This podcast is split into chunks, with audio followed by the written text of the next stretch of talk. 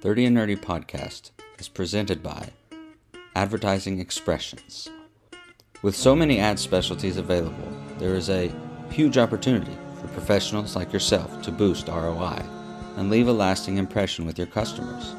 Our mission is to help you create long-lasting relationships with your clients through the power of promotional products by getting your name in front of as many people as possible for as long as possible.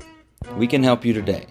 Call Advertising Expressions, the place that the nerds use, at four two three, five eight six, three two seven zero. Ask for Zach and tell them the thirty and Nerdy Podcast sent you.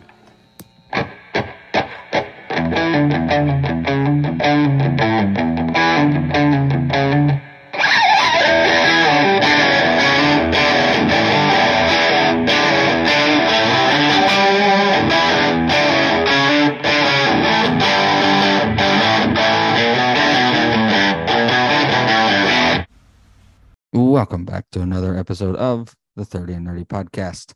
I'm your host, the Duke of Nerds, the sweet tea of the Nerdy South, the captain of content, the tribal chief of thirty and Nerdy Podcast. No. Acknowledge me. And joined, of course, by my co-host, the oozy one, the juicy one, getting a little loosey one. Yeah. He's got his P H D in nerd philosophy, nerdology, nerdonomics, everything under the nerd sun, except for anime, of course.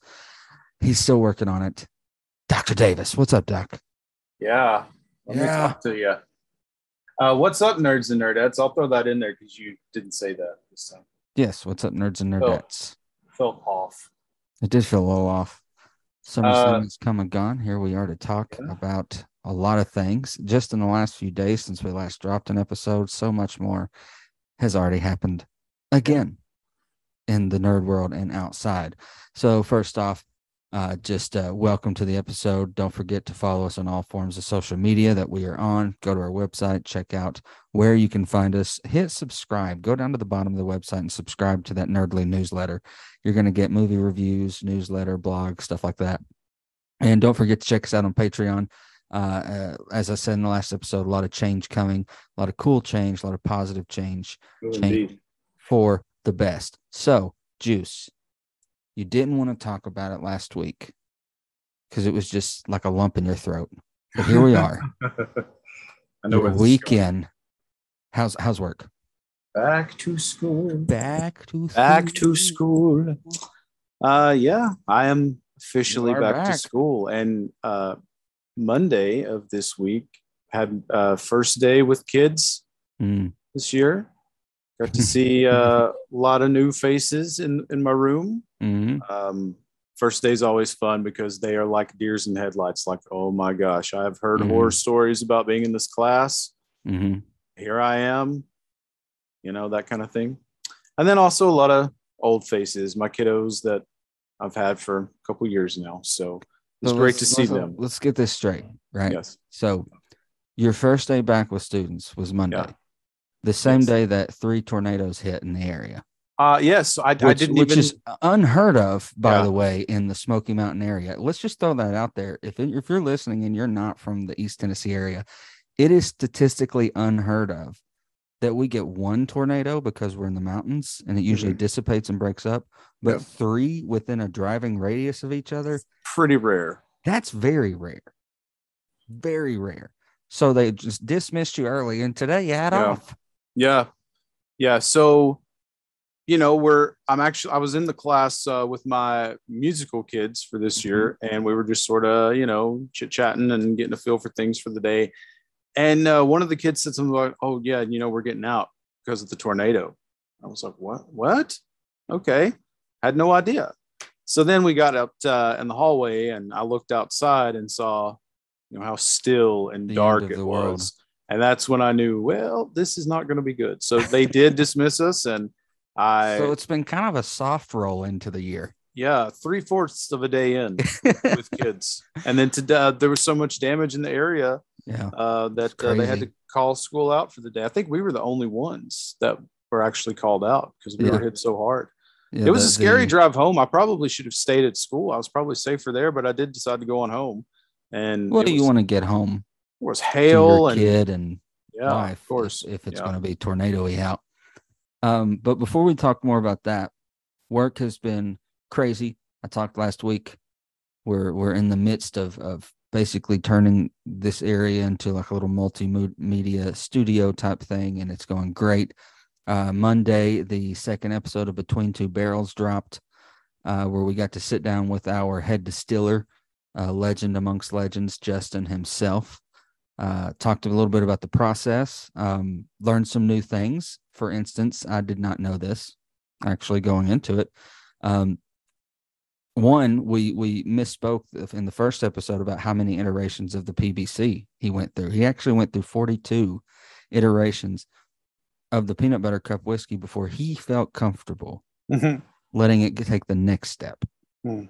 So that's that's one of the things that makes T L D amazing is Justin's attention to he wants the best. Yeah. Um, and I learned that we use something called aromatics in flavoring some of our stuff because mm-hmm. so much, scientifically speaking, so much of a human's taste is smell. Yeah. So they are able to molecularly go in. Justin doesn't do this part, but the people we we partner with do this part. They molecularly go in and remove the protein of peanut that everyone's aller- allergic to. Yeah.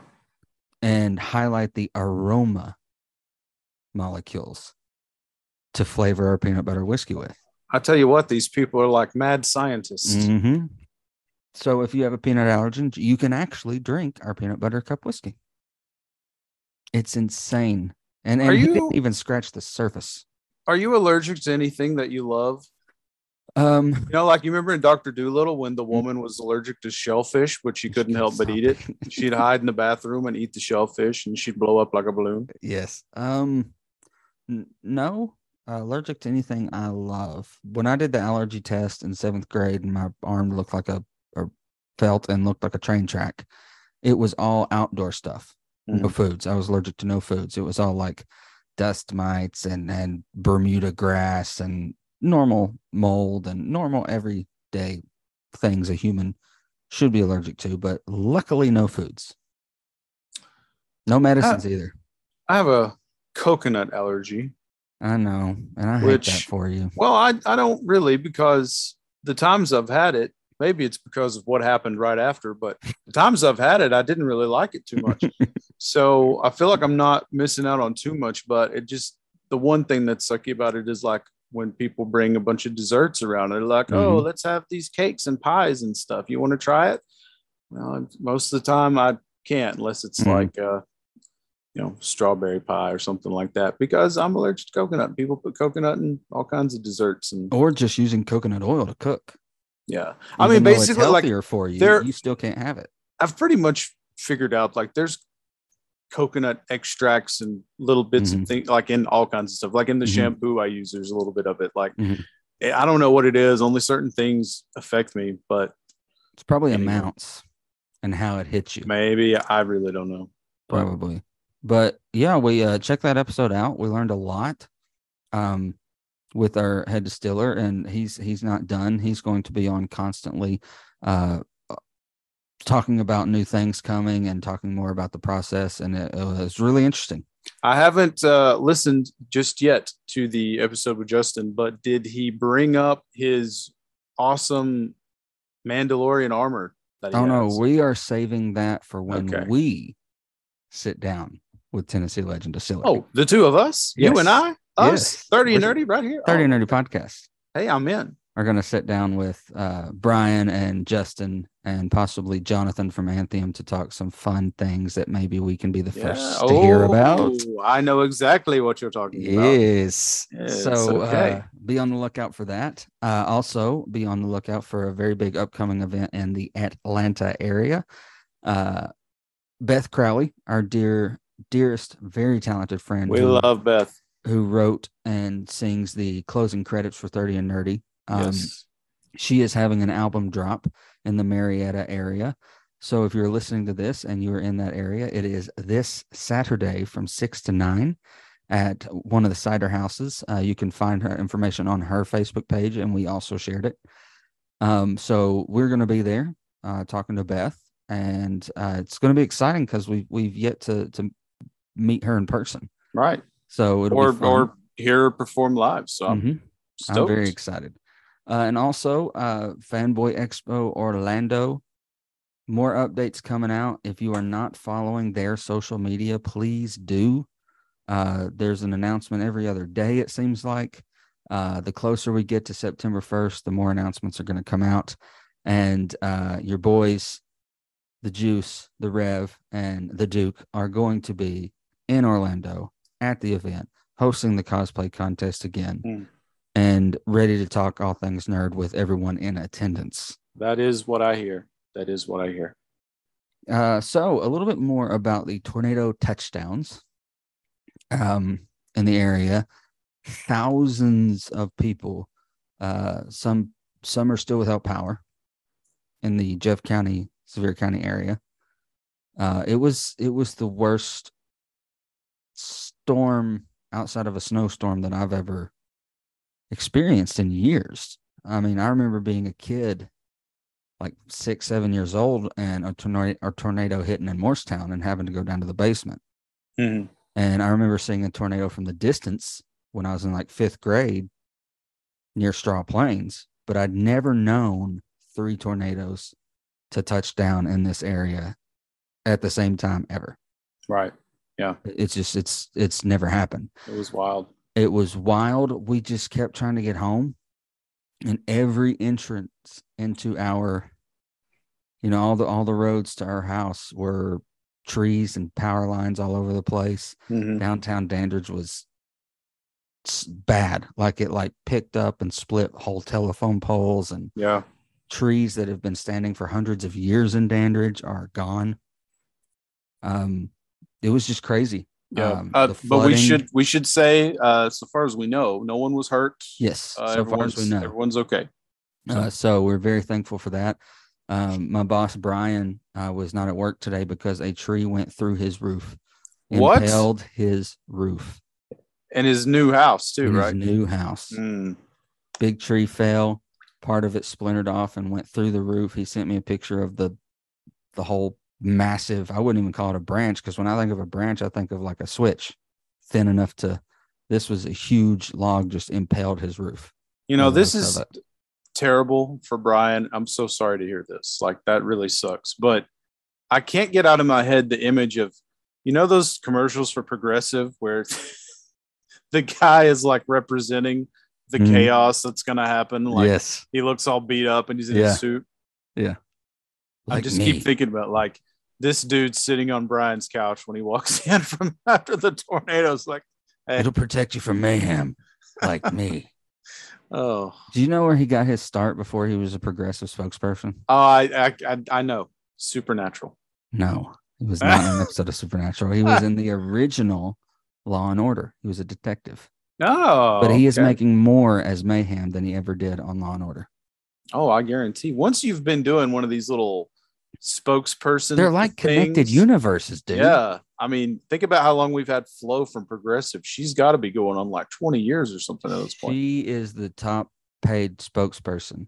It's her, him, and then the chick from A T and T are the top three mm-hmm, mm-hmm, spokespeople. Yeah, yeah, it's crazy. You can make more money as a spokesperson for recurring commercials than you can on T V these days. It's insane. Yeah. So uh, we were very thankful that, uh, as of we know, that no one was was hurt or or killed in the tornadoes. Um, but there are still thousands without power in the Sevier County and Jeff County area. So uh, keep them in your thoughts. Some of the new information that we've kind of talked about coming up is the uh, the Legends Studio that is starting up with our uh, fantastic sponsors at Tennessee Legend Distillery. What we are going to take this opportunity to do after being kind of invited to to be a part of it all on the ground level is thirty and Nerdy Podcast will become part of Legend Studios. Legend Studios will start out with three podcasts: Between Two Barrels, Cocky Top, which will be a sports podcast with me and Brian because he's a South Carolina fan. I'm a Vol fan. and thirty and Nerdy Podcast. We will be under the Legends Studio banner uh, starting within the next month or so. Be on the lookout for that, because that will rearrange our Patreon to where the gifts and the things that you can receive for just being a Patreon member expand to not just thirty and Nerdy stuff, but also Tennessee Legend memorabilia, gift certificates, gift cards, uh, p- products, stuff like that. So we are very excited to get to embark on this new aspect of the event- adventure uh, with thirty and Nerdy Podcast, uh, because after all, if you do not evolve, you die. Yeah, you got so it. This is a cool opportunity to yeah. uh, extend not just our brand past what we've done, but get to become part of another brand. And it's going to be a lot of fun. Yeah, um, it, it really is. It's going to be a lot of fun. It's, and I and, and I am fortunate enough to know the folks at Tennessee Legislature as well, and they are wonderful people, and mm-hmm. um, so appreciative of them. Uh, you know, having Taking such a uh, chance. faith in us and mm-hmm. and everything. So we appreciate them for that. Absolutely.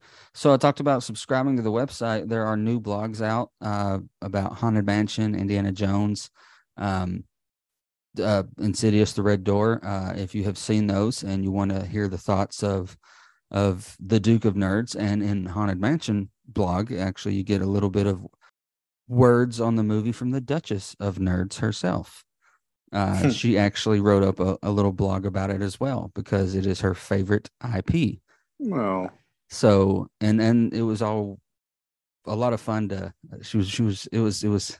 I say it in the blog.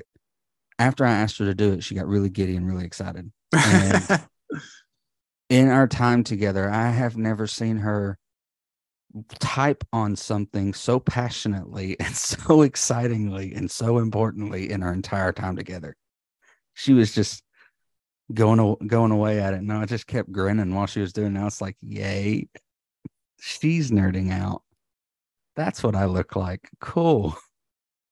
So we are going to dip into some topics, news, and tales of the Nerdiverse. And we're going to kick it off with some con schedules throughout the country. So if you are in these areas, then you should definitely take the time to uh, check them out. Uh, so we've got Fan Expo Chicago is this weekend. Ooh, that is always a big show. So mm-hmm. we should go to it sometime. I think next on the list for us should be, if we can't get to, to New York, uh, Dragon sometime. Dragon Con, I think, is definitely doable. Absolutely. Not this year, because we'll be at Fanboy. But right. um, the next one is Flame Con in New York City. It will be August twelfth through thirteenth. So check that out. And Fan Expo Canada is August twenty-fourth through twenty-seventh. I know we got some listeners in Canada, and I'm sure our dear friend Vixen Valiant, she is pretty sure she's scheduled to appear there. And uh, she's been on her own little con tour as of late in the Canada area. So she's been yeah. partnering up with different things. Uh, she recently partnered up with uh, lightsaber creators at their booth and did like photos and lightsaber shots, so it looked really cool. Um, and of course, rounding out August is Dragon Con and the A T L, August thirty-first through September fourth. I don't know, man. We could just hit the last day of Dragon Con on the way back from Orlando. You know, we could just make this thing a twofer. I mean, I just realized something. What? I don't have to fly back because Monday's Labor Day. Monday is Labor Day. You don't have to fly. Oh, thank I don't God. have to fly back. Because we were going to miss you driving. Yeah. Yeah. I, so that's good news. Sweet. Maybe we can just stop by. I wonder what a Sunday ticket is. Probably too much. Probably still too insane. You know what? I will... Uh, just... Let's just let's just check this out. One Sunday ticket, eternal memberships. Yeah, probably not going to happen. I know someone with an eternal membership. Actually, he, uh, he went to the very first one, and he it was small, really small then. Yeah. And I don't know how exactly he ended up with it, but he told me. And is it like can, an annual fee? You can go. No, you, they were. He was. It's. He can go anytime, forever. I think obviously now you probably got to pay for it, but like his was given to him. Wow. Yeah. He works at my school. Okay. Instead of just calling it daily tickets or anything like that, they call it memberships. So. Ugh. Ooh. Oh, hey, okay. Look, Monday only, thirty-five bucks. Oh, dude. I mean, it'd be worth just like swinging through. I think it would be, just to say we've been. So, like, Sunday night, we can try to at least get back to Logan's house. Sleep. And chill, and then, like, sleep, check out the con for a couple hours, and head back home. Yeah. And I'll just be tired on Tuesday, and it's yeah. fine. Sweet. Oh, hey, here you go. Eternal membership, forty-five hundred dollars. Whoa. Well, you'd you'd be Not basically today. you'd be basically going for free by ten, fifteen years in. I mean, if you win every single day, I guess that yeah. eternal membership better also come with like line skipping, free lightning, autographs, lightning lane, fast pass, whatever you want to call it. Then I'll talk to you about forty-five hundred dollars. Yeah. Moving on. WebToons has a new webcomic series free to read for fans of action and science fiction. Cloaked offers a fresh story where the fate of the Earth is in the hands of young heroes who must not only save their own loved ones from an ancient alien threat, but humanity as a whole. Created by Tony Karnowski. Yeah. Mm-hmm. Yeah. You always give me the hard names. Like, this is a running hip, thing. Hip hop. Hip hop anonymous. Uh, but Tony Karnowski, good on you, man. The creative team also includes artist Carlos Trigo and editors Tyler Beckett and Luke Soto.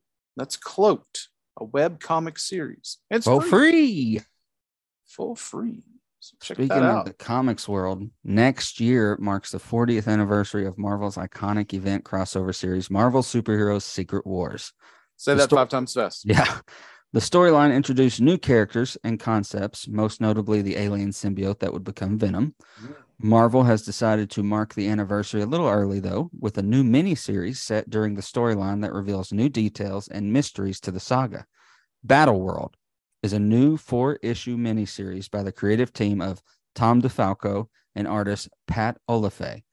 The first issue is set to drop in November. What timing for Secret Wars? What a what timing to piggyback off of. That's the direction we're heading in the movies. To, you know what we should do? We should release four more issues that these people will buy. It might be a good idea. It might be smart. Like shooting nerds in a barrel. Mm. All right. So let's talk about Oppenheimer. Still haven't seen it. Have you seen it? No. No. After earning over five hundred fifty million dollars at the global box office, Christopher Nolan's Oppenheimer is extending its IMAX seventy millimeter run until August thirty-first. With that being said, a huge congratulations to Barbie for being the first female solo-directed movie to cross the one billion dollars mark at the box office in just three weeks. So I guess in the, what are they calling it? Bar- Barbenheimer? Barbenheimer. I guess Barbie came out on top on mm-hmm. that. Still haven't seen that one either, but I, I do plan to. But the film's success has surprised even distribution execs and is attributed to Greta Gerwig's skill in bringing the iconic character to life across generations with a resonating and entertaining story. So now Barbie joins Super Mario Bros., which is just delightful, as the only two movies to cross the one billion dollars mark in twenty twenty-three. And there's only four months left in the year. So we got Peach and Barbie out here just laying it down Laying it in down, twenty twenty-three, baby. Son. Get it, ladies. My kid has probably watched Super Mario Bros. N- no less than like twelve times. Oh, so, and I haven't gotten it. sick of it yet. So I'm I'm all in with the Barbie movies or well, the good. Super Mario movies. Good. Marvel's Loki and McDonald's are teaming up for a saucy partnership as the fast food chain's sweet and sour sauce will be featured in season two of Loki, as well as getting a Loki makeover in McDonald's across the country. Now, see, if they were smart, what they would really do is like, it'd be like Bertie Bott's Every Flavor Beans. Mm-hmm. Like, yeah, you think you're getting sweet and sour, son, but uh-uh, you open it up, this Loki sauce, it's and buffalo. It's like Oh, yeah. That would be that. That's more brilliant. I think. I that, mean, that the what, trickster. What, what would Loki do? He'd that's what you. he would do. That's more of Loki. Uh, like like Butters in South Park, or Professor Chaos, I should say. Yeah. He wanted to re- replace replace everyone's uh, chocolate covered cherries. Replace the inside with uh, icky mayonnaise. Yeah. I hate mayonnaise. Are you I a hate communist? It. Apparently. With Survivor Series, Royal Rumble, and WrestleMania forty still around the corner, Paul Heyman. Oh, Paul Heyman. Mm-hmm. I laughed because I, th- I thought this was going to be about uh, the thing he said recently about uh, Bobby the Brain Heenan. Did you hear yeah. this? Yeah. They said something about, oh, you know, Bob, Bobby Heenan is the greatest of all time. He said, I forget about Bobby Heenan. He's dead. I'm the greatest. Of I'm all the time. greatest of all time. What a heel, man. And Bobby Heenan probably would have loved that. But Heyman anyway. is top three. Oh, man. He's easy. Absolutely. Oh, man, it, it's it's hard to pick top three, though, because you definitely know, Brain. Yeah. Jimmy's pretty good. I, you know, I got Corny up there. Uh, Jimmy Hart as well. I mean, Miss Elizabeth. Yeah.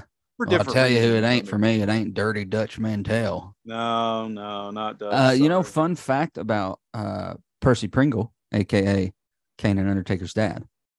His last m- wrestler he met, managed before dying was L A Knight. Yeah. Yeah. I knew that, actually. Yeah, yeah. I've seen the picture. Anyway, on with the, the story. Paul Heyman, in a recent interview, stated that the Bloodline storyline is only in the bottom of the third inning. This was the uh, post-SummerSlam mm-hmm. uh, conference. I, mm-hmm. I heard that. Making the connection to baseball, this states that we aren't even close to the game being over. I love that. I We're three years in, and he says bottom of the third. Bottom of the third, baby. I mean. I love it. As long as it stays compelling, I'm here give for it, it to me as long as you need to. Yeah. Which makes me wonder, like, if we're three years in and we're only this far, is are, are people going to get that Cody Rhodes ending at WrestleMania that they're hoping for? I don't know. We shall see. We Maybe. shall see. Maybe. Gal Gadot is still set to develop Wonder Woman three with the new regime. This begs the question, even to me, why? If we are in the middle of a reboot, and who else is either staying or getting a send off? It's a little confusing, isn't it? Mm-hmm. Um, Don't get me wrong. I think Gal Gadot is is fantastic as Wonder yeah. Woman. She's who, a great Diana. Yeah. Who better? I, I don't know many people today that I'd rather put in that role, uh, other than Gal. Uh, but yeah. maybe it is a send off. Maybe it takes place at the same time The Flash does, and it'll end. Oh, that would be smart. With a reboot and a new Diana emerging or something. But we shall see. It is always nice to finish a trilogy. So, in an interview with Christopher Nolan, he was asked if he were to bring us a Bond film. Wow, a Christopher Nolan Bond film. That's would actually probably be thought. pretty good. I, I, yeah, I'd see it. Uh, so what, what would his dream cast be? And he followed with this. Oh, wow. Robert Pattinson as James Bond. Okay. You know, don't doubt him after yeah. uh, he pulled off Batman. I don't doubt him anymore. Florence Pugh as the Bond girl. Yes. Ding, ding, ding, ding, ding. We have a winner. You put her in anything, you'll get my money. Ken Watanabe as the villain. He's a great villain. Emily Blunt as M. Ah, that's that's an excellent. She's idea. fantastic. She'd yeah, even though she's young, I I think that'd be. If a nice, you go back to a younger Bond with uh, the yeah. younger cast, then she'd be a great M. That would be excellent. Yes, mm-hmm. uh, Elizabeth Debicki as Moneypenny. Moneypenny. I don't know who she is. I don't know who she is. James Darcy as Q. Really, in all uh, honesty, all you need for a Q is a funny, smarmy British guy. Tom Hardy as the main henchman to Watanabe. I mean, it's Christopher Nolan. Why not have Tom Hardy yeah. in it? And I'm sure uh, Cillian Murphy will show up somewhere. And probably. and uh, Leo DiCaprio others. might have a little little cameo. Right. And uh, what's his face who played uh, uh, Blake in yeah, Dark Robin Rises? Yeah, Joseph Gordon-Levitt. Yeah, Joseph Gordon-Levitt. Um, speaking of uh, Warner Brothers, though, Warner Bros. Discovery has lost one point eight million subscribers between its switch to Max and its stance on the strike. Which makes me ask the question. As two people who are in full support of the strike and those people, are we doing the wrong thing going to the movies and watching things on streams? Because there are people who say we shouldn't be. I personally know someone who is affected by this whole thing firsthand, who works mm-hmm. in the industry. Mm-hmm. You know this person as well, mm-hmm. uh, who did tell me that they canceled their Disney Plus because of Bob Iger. Okay. And I felt bad that I am not to that point yet. Yeah. I'm I'm sorry. I'm not ready for that yet. I mean, ultimately, it is how we get them. How we get to them is, but I don't know. I don't know how I feel about it.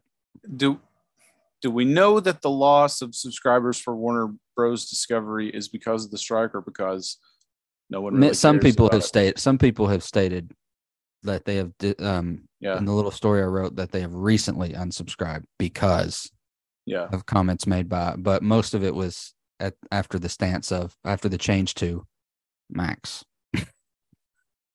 Max. Well, I heard uh, recently that, and I'm sorry, I get all the acronyms mixed up, but one of the parties has, uh, you know, proposed an, a meeting to mm-hmm. go over things once again. So hopefully they'll make some progress. And well, the thing that gets we'll get me is A twenty-four, a pretty much independent horror company. Now they give us fantastic horror movies and all that. They have actually done everything that the strikers have requested of them. So if a smaller company like A twenty-four, a pretty much independent, you know, not really funded by Holly, the Hollywood machine, can make those changes in support of their writer staff and their actors, why can't the big companies? So hats off to A twenty-four. You do great horror movies and you listen to your people. So bravo. So on the, the topic of the strikes, we got a couple other interesting little things here to share. In an act of support, Dwayne The Rock Johnson has donated a historic sum to uh, the Screen Actors Guild and After Strike support. A source says that it is the largest single donation that they ever received by an individual at one time. And you know what? I he's got the money to spare to do such a thing. So mm-hmm. it makes me, it, it's encouraging to know that someone who we have admired for so many years, uh, mm-hmm. growing up watching, seems to have such a good heart.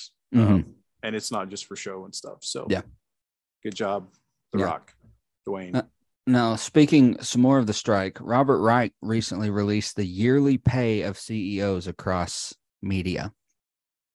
And here they are. Netflix, well, they make fifty-one million dollars a year. Nextstar, thirty-nine million dollars. W B Discovery, thirty-nine million dollars. Comcast, thirty-two million dollars. Paramount, thirty-two million dollars. Disney, forty-two or twenty-four million dollars. A M C makes twenty-four million dollars and Fox Corporation twenty-two million dollars. Those are yearly salaries that these C E Os basically pay themselves. It's a lot of money. And they they just don't think they have the money to pay writers and actors on time and more. I just without whom they would have nothing. So yes, exactly. Uh, in a recent interview, Conleth Hill, the actor who played Varys in Game of Thrones, uh, has spoken about the show's rushed final seasons, saying he felt frustrated and inconsolable about them. Oh, as, yes, my lord. As many people Many did. have. But I also kind of want to say It's been over now for how long? Uh, like I mean, I'm sure four years. Inconsolable means like you just can't get over it. So, but well, I'm sure if you're in the middle of it and it's this big, huge thing, the whole world's watching, and it means so much to so many people. Yeah. And you just can feel. I'd imagine. You know, it sucks. I, I know what that feeling is like to be a part of something and mm-hmm. care so much about it, and then you just feel like it's going the wrong direction. It's like mm-hmm. you're on the Titanic looking for a lifeboat. Yeah. I, you know, I know what that feels like. So I yeah. get it. Some exciting news, though, and news that I never thought I'd read. Nintendo is reportedly planning to release a next-gen console during the second half of twenty twenty-four. Oh, yeah. The console I, wars continue, I, and Nintendo is finally entering the race. I can't keep up. I can't either, man. I just got the P S five. Which I'm loving. Oh, good. Uh, and I've got a Switch that I don't play a lot. And now I'm probably going to want to have this thing too, because it'll probably be awesome and have some probably cool all the old Nintendo N- games on it. Nintendo is really good with like making their consoles like unique. You know, yeah. like it has something that's different about it. Yeah. Like they were the first on the Wii to have like the nunchuck mm-hmm. and the, the sensor controller thing. Um, and the little camera. They they really are innovative. Whereas like with PlayStation and Xbox, I mean, they pretty much do the same things and work the same oh, way. It's the same yeah. more or less. So yeah, maybe they'll bring back cartridges. And you have to blow in um yeah. You know, kids to, kids today don't know about that. They don't even know what we're talking about. They don't even know what we're talking about. Look blow it up. But there's What's I guarantee you, there's a TikTok somewhere of people showing you how to do yeah. cartridges in the nineties. I guarantee you. Do your research. Moving forward, Critical Role has silently removed hundreds of videos from its official YouTube account in efforts to scrub a bad actor from its past content.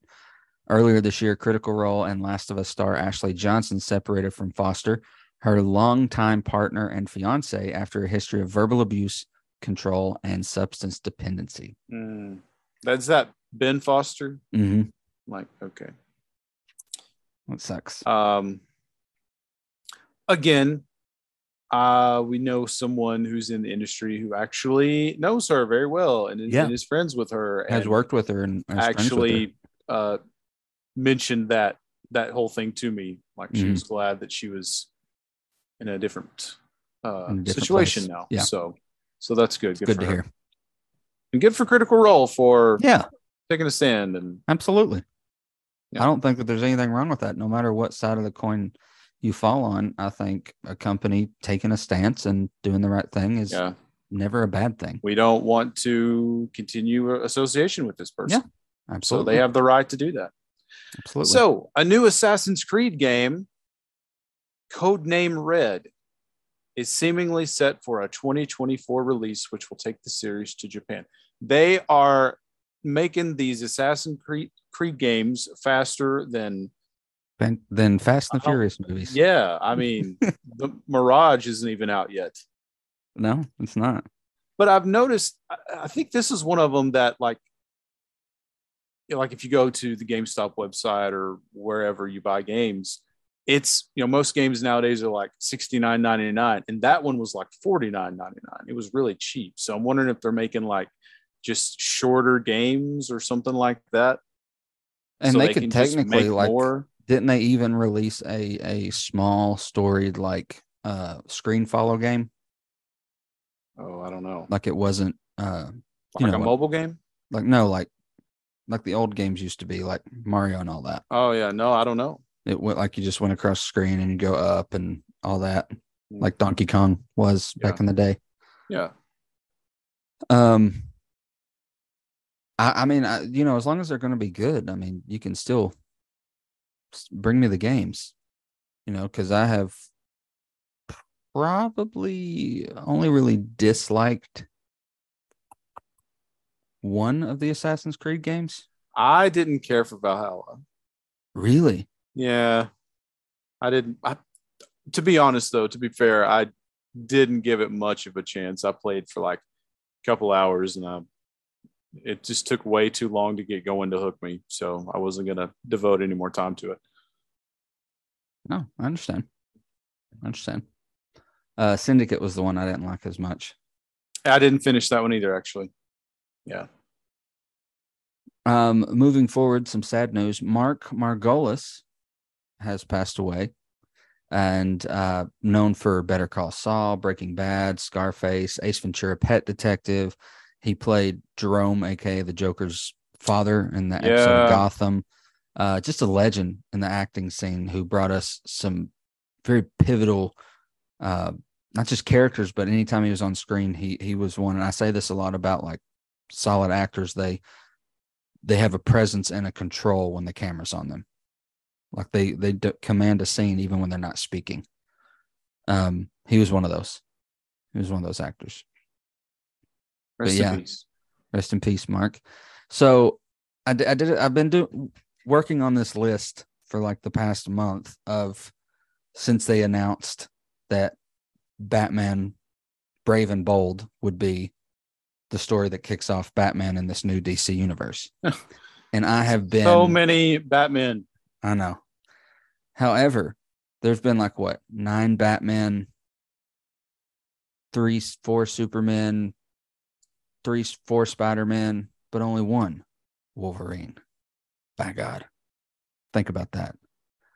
Uh, so, and I've been jotting down like who I would cast, who I'd like to see and all that. And so here is what now stands as my Batman universe, and I've I've not looked at this. You've not looked yet. At this, and I did not ask you to do one. All right, this is just me. Jensen Ackles is Batman. Not a surprise.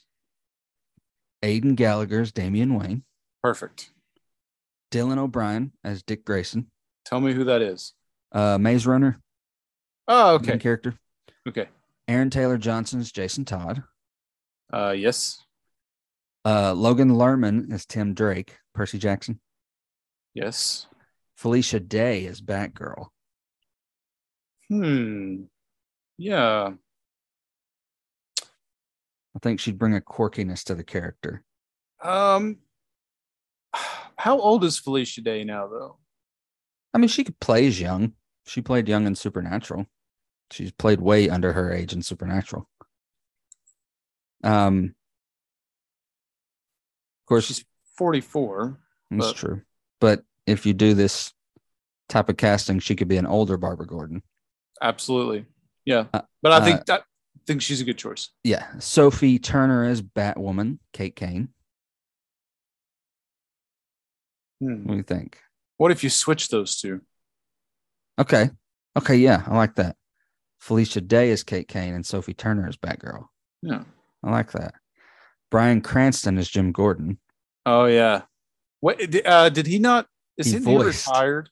Technically, he's retired, but he voiced no. uh, Jim Gordon in Batman Year One. Yes, and ever since then, I've been like, no, I need him live action. He would have been great. Ralph Fiennes as Alfred. Yes, perfect. Ernie Hudson as Lucius Fox. Yeah. John Boyega as his son Luke, who becomes Batwing. Yeah. Bill Skarsgård is the Joker. Okay. Maya Goth is Harley Quinn. Now, tell me who that is. Uh, she's she's this crazy character. Oh, you know the movie X that um, uh, Brittany Snow was in it and Jenny Ortega was in it. I just looked her up. She, you got her as who? Harley Quinn. Harley Quinn. You should watch some clips of her acting. Oh, okay. She'd be so good. Uh, Ana de Armas is Selena Kyle. I don't know. You probably don't know some of these people. Ah, okay. Anya, yeah, I've seen her before. Anya Kalatra as Talia al Ghul, aka Yennefer from. Ah, yeah, yeah, yeah. Okay. Mm-hmm. Alfred Molina as the Penguin. Adrian okay. Brody as Carlo slash Clayface. Oh, that's great. The actor. Yeah. Evan Rachel Wood or Megan Fox is Poison Ivy. Hmm. Okay. Oscar Isaac is Harvey Dent. Genius. Two-Face. That's genius. Paul Bettany is Victor Freeze. Oh, right. I love this. Yeah. Right. Yeah, that's great. Uh, Edgar Ramirez is Bane. I saw him in Serpico, and I was like, "Ooh, ooh, Domhnall Gleeson is Jonathan Crane. Yes. Jared Harris is Hugo Strange. I don't know this guy. Uh, uh, he's he's in a lot of more straight-laced. Oh yes, I see him. Okay, movies, yeah. But I think he'd be a great Hugo Strange. Uh, you know what I know him from? um, Mister Deeds, Adam Sandler. Yeah, yeah. He was the reporter guy. Yeah, he was the reporter guy. Babe, where's Babe? uh, David Tennant is Kirk Langstrom, the Man Bat. Yeah. Richard E. Grant as Jervis Tetch, the Mad Hatter. Yes. Classic Perfect. Loki. Yes. And Vincent D'Onofrio as Calendar Man. Okay. That's my Bat universe. Now, obviously, this they don't is, have to be uh, in all one movie, but this is this is what I've been working on for the last month is who I would cast in Batman. You're going to be like way up in the triple digits on salaries for these names of actors, probably. Oh, but it'd be it's an expensive ass movie, but it's my, it's my dream team. That's a great cast. Yeah. Well done. oh, you got me... me big time on like Adrian Brody as uh, Clayface. I think that's genius for sure. Paul Bettany as Mister Freeze. Incredible. Uh, and Domhnall Gleeson, he's he always plays such squirmy little, yeah, you know, yeah, yeah, yeah. That's um, that's good. I thought of another one today when I was uh, after I sent the notes to you. Um, Toby Jones as the guy who holds Scarface the puppet. Yes, as the the puppeteer. Yeah, he'd be hilarious. Oh man. Uh I'm telling you, James Gunn, just give James me Gunn, a call. Give us, yeah, we we got We've your got your Batman universe covered, dude. It's done. You know, I, I didn't help, but I, I, I listened to it for the first time, so you know that counts for something. We are going to take a quick break, step away for a word from our sponsors. When we get back, we're going to talk all about the biggest party of the summer, SummerSlam twenty-three in Detroit. one thirty Nerdy Podcast returns. Rolling out, no worries, no cares. When the car came out of nowhere, that's when my whole world changed. Pills for the pain, medical bills insane. I was down, I was out, but I wasn't quite done. Call five four six, one one one one. You're in pain, yeah, we got you. You can't pay, yeah, we got you too. Boom, turn your wreck into a check. The ones for you now, call O E B Law. Boom. Turn your wreck into a check. We got your back now. Call O E B Law. thirty and Nerdy Podcast is brought to you by Tennessee Legend Distillery, where legends are made. Here, we won't herd you like a bunch of old cattle, leaving you feeling dazed and crazed and in a smoky haze. Here, we aren't just another moonshine sip and stop in the volunteer state. We are much more. At Tennessee Legend Distillery, we will show you that billboards don't make you a legend. And here, you aren't just another sale and a printed receipt. Here, you are the legend. Come be a part of the legend by visiting one of our four locations located across the state of Tennessee. Whether you're visiting the small local town of Cookeville, boot scooting in the music city of Nashville, or relaxing in the beautiful Smoky Mountains of Sevierville, Tennessee Legend Distillery will have you saying, "Make mine a legend," no matter what you sip on.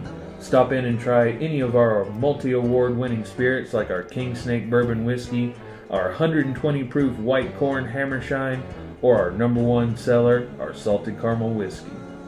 Not only will you become a part of the legend, but you will also become part of our secret creed of spirits. That's right, Tennessee Legend Distillery is the only place you'll be able to find the exclusive Assassin's Creed Spirit Collection. We have the A C fifteen four-year-old bourbon whiskey celebrating fifteen years of Altair, Ezio, and all of the other Assassin's Creed characters. Next up, we have our Valhalla Vodka, a smooth, eighty proof, tasteless spirit that will keep you going on any cold or hot Midgard night. Last, but certainly not least, take to the high seas with our brand new Black Flag Spiced Rum, a spirit that would make Edward Kenway join our crew. These legendary exclusive spirits can only be found here, with more on the way. Brought to you by Ubisoft, Anthem Spirits, and Tennessee Legend Distillery. For more information, check out our Tennessee Legend dot com or follow us on social media. We're on Facebook, Twitter, Instagram, TikTok, and YouTube. Live in another state? No worries. Go to keg and bottle dot com. That's K E G N B O T T L E, keg and bottle dot com, and search Tennessee Legend Distillery. They'll deliver it right to your door. Mention thirty and Nerdy Podcast while checking out in any one of our locations across Tennessee and receive a free shot glass. What are you waiting for? Come walk among legends at Tennessee Legend Distillery. Cheers to you, nerds.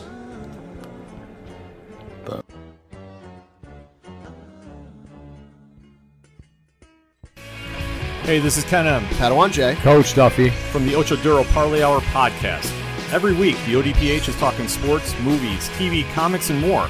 It's always a parlay of topics on each episode. You can find the O D P H on Apple Podcasts, Google Podcasts, iHeartRadio, Spotify, Stitcher, Podbean, and wherever you find great podcasts, such as the one you're listening to right now. Don't forget to check out Ocho Duro Parlay Hour dot com, where you can find the links to all of the O D P H social media accounts, links to the bands whose music you hear each week on the show, hashtag six oh seven podcast info, and parlay points, our companion blog section of the show. Thanks for listening to the O D P H. Now get back to your regularly scheduled podcast. Welcome back, nerds and nerdettes, to the thirty and Nerdy Podcast. We are on to our SummerSlam discussion. It was this past Saturday. It was SummerSlam twenty twenty-three uh, in Detroit, the Motor City. And what a night. What a four hour and twenty minute event it was. Uh, yes. And I am, I, I've gotten to the point where WrestleMania, the two night WrestleMania, I feel kind of spoiled because those yeah, end at a pretty decent time, but these long pay-per-views that end after midnight, man, that's hard. I mean, I, even with, I even struggle. with a Sunday to recover, you're just like, I watched wrestling for four hours and twenty minutes last night. As exciting as that main event was, mm. uh, I acknowledge the Tribal Chief. And yes. and I acknowledge Jey Uso and Paul Heyman mm-hmm. and Jimmy Uso and Solo Sikoa, all of them. I acknowledge the bloodline, baby. But, man, I was, like, really fading there at the end. Mm-hmm. So, yeah, that ending couldn't have come soon enough for me. So we're going to talk the card, uh, the outcome, and some of our thoughts. And after this episode release, please, if you're a wrestling fan and you watched, send us your thoughts. Uh, you may agree with us. You may disagree with us on something we say. Let us know. Uh, we want to hear from you. So the first match of the night, Juice. Well, the first match of the night was Logan Paul and Ricochet. Great match. And I, Jake Paul had like a boxing match that same night. Mm-hmm. And I had heard that there were there was talk of Logan Paul walking down the aisle with him. I don't know if he made it or not, but he I left immediately after his match. Right. He got in the car and left. That's why he had the first match. Yeah. That way he could do what he needed to do, yeah. jump on the plane and get to where what, Vegas or wherever Vegas. it was. Yeah. Um, and there's like you know time change, so he had a little extra yeah. time. So yeah. I don't know if he made it or not. But, but what a yeah. brother. Yeah. Might not like him, but that was a really cool thing that he still did. Uh, now, we both uh, got the right guess on this. We called Logan Paul, mm-hmm. um, even though we felt that he didn't need it. But at the same time, I feel this Ricochet Logan Paul thing is going further. Yeah. And Logan Paul ain't going anywhere. If they can top the stuff they've been doing for the last few months, move-wise and just energy-wise, keep it coming. Because they are two very exciting people in the ring. Logan Paul shows up for the big shows. So Rumble, Mania, SummerSlam. Mm-hmm. So we'll probably see him at Survivor Series. And mm-hmm. it could be a little Ricochet rematch Paul there. Too. Could be. Could be. But it was a good match. It was. A great kickoff good opener. Match. Yeah. Logan uh, Paul and definitely has, went longer than most opening matches. Logan Paul has no business being as good as he is mm-hmm. to have just started, you know. Mm-hmm. I, I'm normally not at all interested in the celebrity getting in the ring, but like this is believable. He looks like a wrestler. He acts like a wrestler. He makes me jealous. Yeah, I'd love to just jump in there and do it. Jump in there and do it. Mm-hmm. But uh, we can't all be Logan Paul. Yeah, I mean a lot of great hits in the match. Uh, bringing the fiance in on the storyline is is you know typical W W E. Um, but I mean, as long as she's the ring announcer, then. you might as well, because she's fantastic. Um, so yeah, it'll be interesting to see uh, if they can keep the momentum and the high octane matches that these two deliver, if they can keep it going. Because if we, because st- as fans, if we start seeing repeated moments, we'll start calling it out. Mm-hmm. Cody Rhodes versus Brock Lesnar, which we, we both, both Cody. said Cody Rhodes, mm-hmm. and that's quite obviously the end of that story. Mm-hmm. Uh, there was the moment at the end of the match where uh, Brock shook Cody's hand. Him. I don't know that we've ever seen Brock Lesnar do that before. In an interview, Triple H said that was unscripted. That, that was, was all Brock. Yeah, that was not a planned thing. That was Brock so, saying, "Yep, got this, kid." Yep, passing of the torch. Because I think from the sound of it, Brock has apparently hinted that he maybe has a year left and he's ready to retire. And what I kind of agree with, what, with Cody when we say once Brock's gone, we'll realize what we had with Brock Lesnar. What more is there for Brock Lesnar to do? It's true. You know, like it's kind of the same thing yeah. every time. And like, despite the fact that I am not going to sit here and say, well, I'm a fan of Brock Lesnar. Yeah, um, yeah, I, I, I did get excited for his matches. Mm-hmm. And this was actually seventeen minutes and thirty-five seconds. That's long for a Brock Lesnar match. So, mm-hmm. but I, I enjoyed it. Good, hard hitting match, which and Brock he ripped, Lesnar. He ripped his shorts. Did he? Yeah, he ripped his shorts down the crotch. I didn't notice that. Yeah. But I enjoyed it. The fact that he agreed to go seventeen minutes with Cody Rhodes and sell the end of this story and mm-hmm. launch Cody into the next, you know, hard time storyline that Cody's reliving of Dusty Rhodes. Yeah. Uh, the hard times before he gets to win that title. Uh, you know, tip of the cap to Brock, because Brock's just been having fun since he came back last. Mm-hmm. You know, the smiling, the longer hair, the he's just having fun now. And I don't know if it was the intention or not, you know, I don't know if it was the plan or not, but it's going to be now that he's back to being a babyface. Mm-hmm.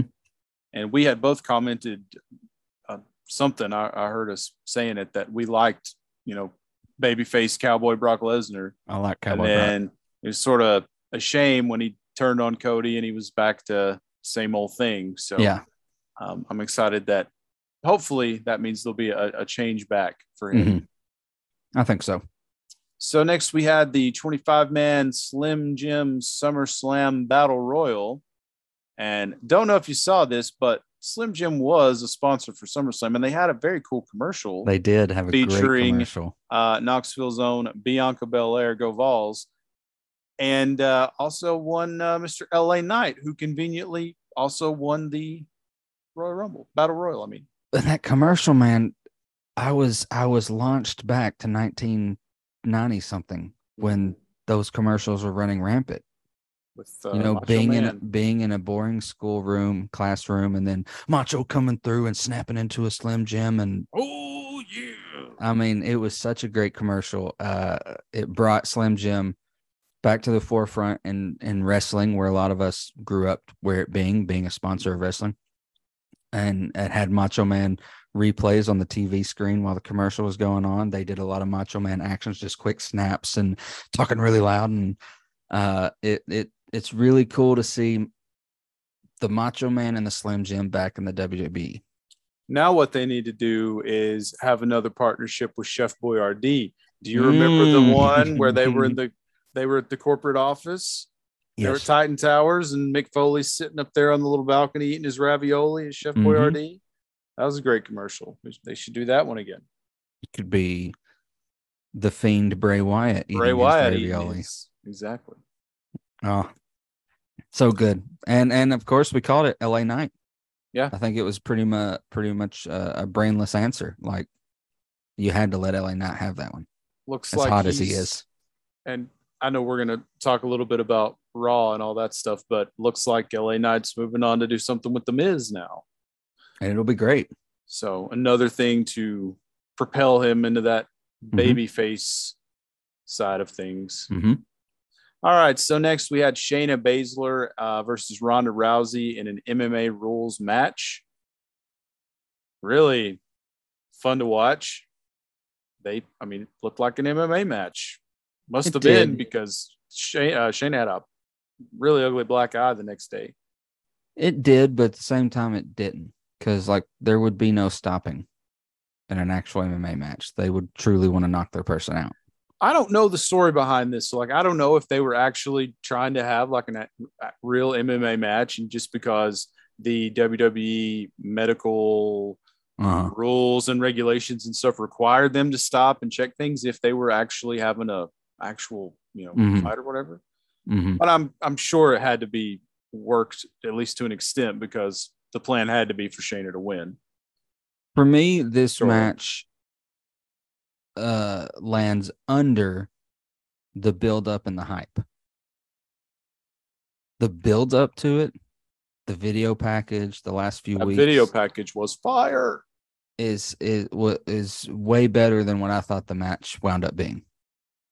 Just for me personally. I, I can see that, but I think it also, this sounds really horrible and mean, but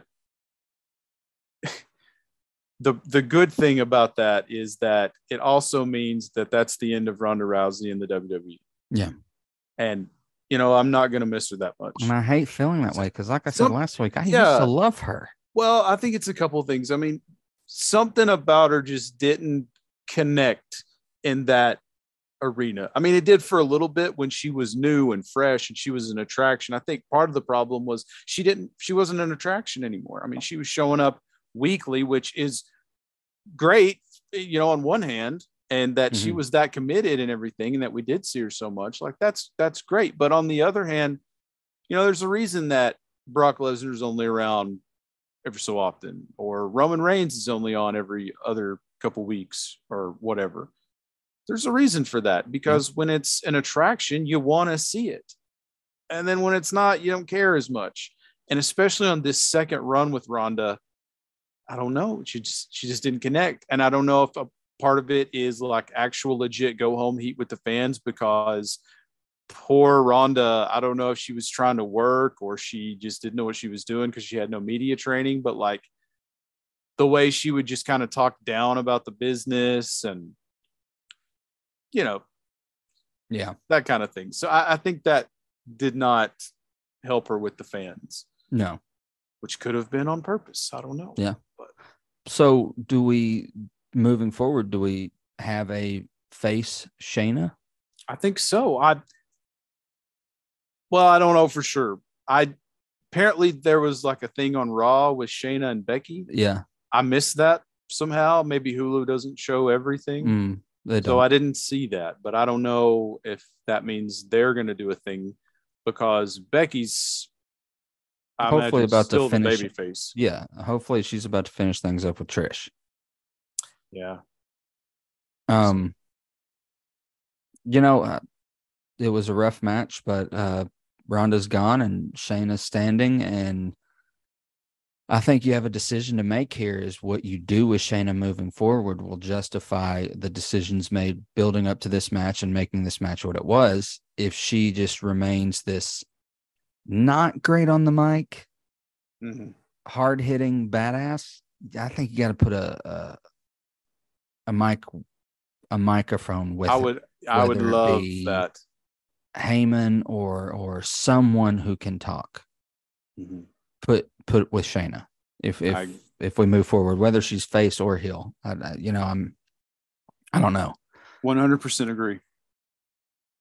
Up next, Gunther defeated Gunther. Drew McIntyre for the, the Ring General to uh, retain the Intercontinental Championship and continue his historic reign. Mm-hmm. He's about to pass Pedro Morales. Uh, within a few days, Honky Tonk Man's number one. So, and I, I, I think he passes Honky Tonk before the next pay per view. I'm pretty sure. Well, so, because Honky Tonk's four hundred fifty-three days. I want to look and tell you right he's, now. He's been going for four twenty. All right, so the Honky Tonk Man has looks like the longest reign at four hundred fifty-four days mm-hmm. in one reign. And Gunther is at four hundred twenty-three, according to yeah. Wikipedia. So, yeah, I think he probably is going to pass that record. before payback. Um, yeah. Even if it's even if it's at pretty payback, close. Pretty close. I, yeah. So, and I think it's, I think he really is a ring general. Mm-hmm. I think he's fantastic. He's got the skill. Um, he's got the the prowess, and and he's a hard hitter. And I think it's really cool that now, in this generation of wrestlers, we've seen a few records broken by modern wrestlers that I didn't think we'd ever see. Reigns with his title hold, Gunther was his, the mm. tag titles with the Usos. I, you know, breaking records set by some wrestlers forty years ago, you know? And I, I like that. And I think that it also shows a trust with this leadership and its modern wrestlers and yes. these fans and the modern wrestlers. We have lived through uh, a couple of eras where title reigns are very short, mm-hmm. nothing lasting, changes every couple months or something at the least. Mm-hmm. Um, yeah. So, so it is kinda, very kinda, cool. Kind of nice. And even cool. like, you know, the U S title with uh, Austin A-Train. Theory, yep. A-Train. Uh, yeah. Bianca Belair had hers for mm-hmm. a long time. She had a year, I think. Mm-hmm. Yeah, so I, it's definitely a cool storytelling device, and yeah.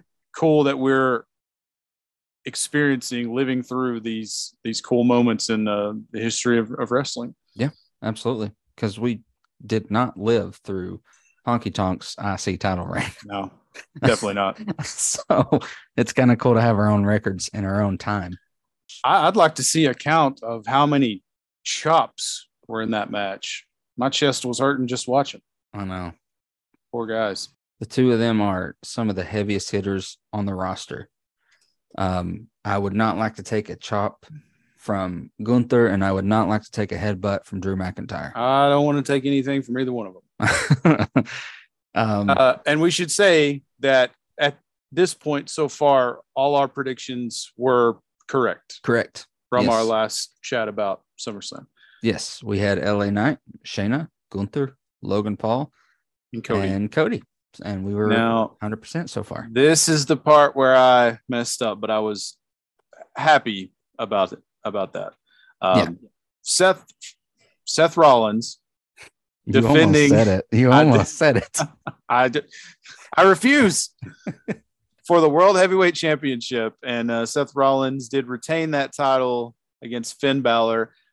I was hoping that Rollins would win. Uh, I just kind of picked Balor because I thought maybe there'll be a change and a title, at least one tonight. And um, I just mm-hmm. wanted to go different on at least one of them. So I picked Finn, thought there'd be some shenanigans, mm-hmm. but Seth won.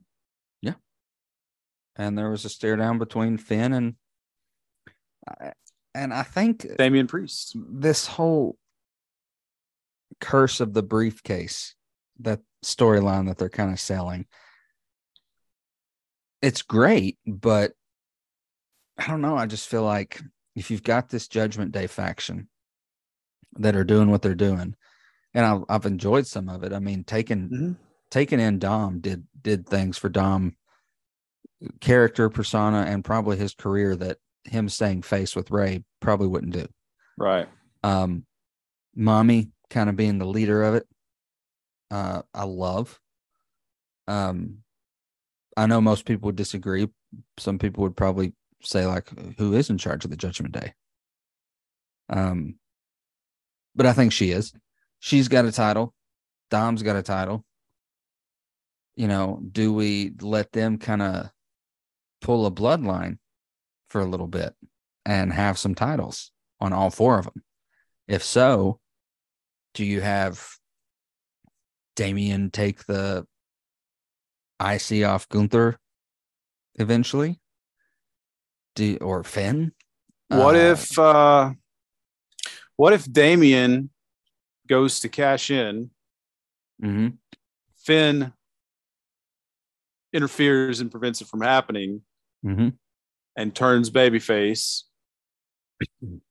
to save Seth, his mortal enemy, mm-hmm. just because now his hatred for his former partner, Damian Priest, has grown so much because of this Money in the Bank thing. And then it sets him off to be a babyface again, mm-hmm. leave the Judgment Day. And have maybe the de- he's the demon. The demon. Dismantle it. Yes. Could be good. Survivor Series match, yeah. maybe. You could have Team Demon versus Judgment Day. My question to you is, how, how long do you keep the heavyweight on Seth? Mm. Till Mania? Past Mania? I don't know. I don't. As long as they are using that title in a way that it is a factor in the storylines every week, mm-hmm. and it is being used to further a storyline or whatever, um, I don't care really who has that title. And I love the fact that it's a fighting title. Yeah, exactly. Like, it's nice to have that consistency mm-hmm. rather than the long, slow burn with Roman and the Universal mm-hmm. title. Um, mm-hmm. Undisputed W W E Universal Championship, I should say.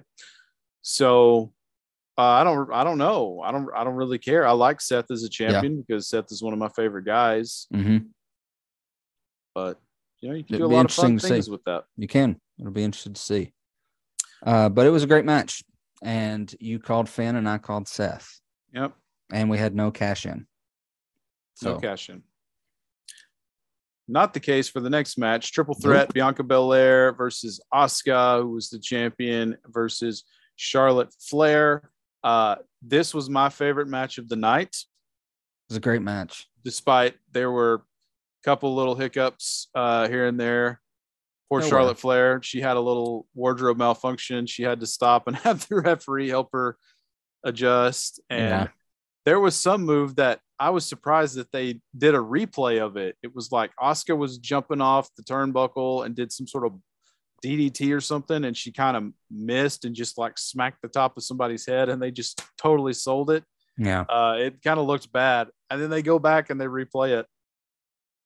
Uh, yeah, there was some, there were some mess ups in the match, but ultimately I thought it was a great match. You've got three fantastic competitors in the ring together. Charlotte Flair in the red. I do like her. Tired. She looked great. She looked like a million bucks. They all did, really. Bianca with the new like blonde highlights in the the braid.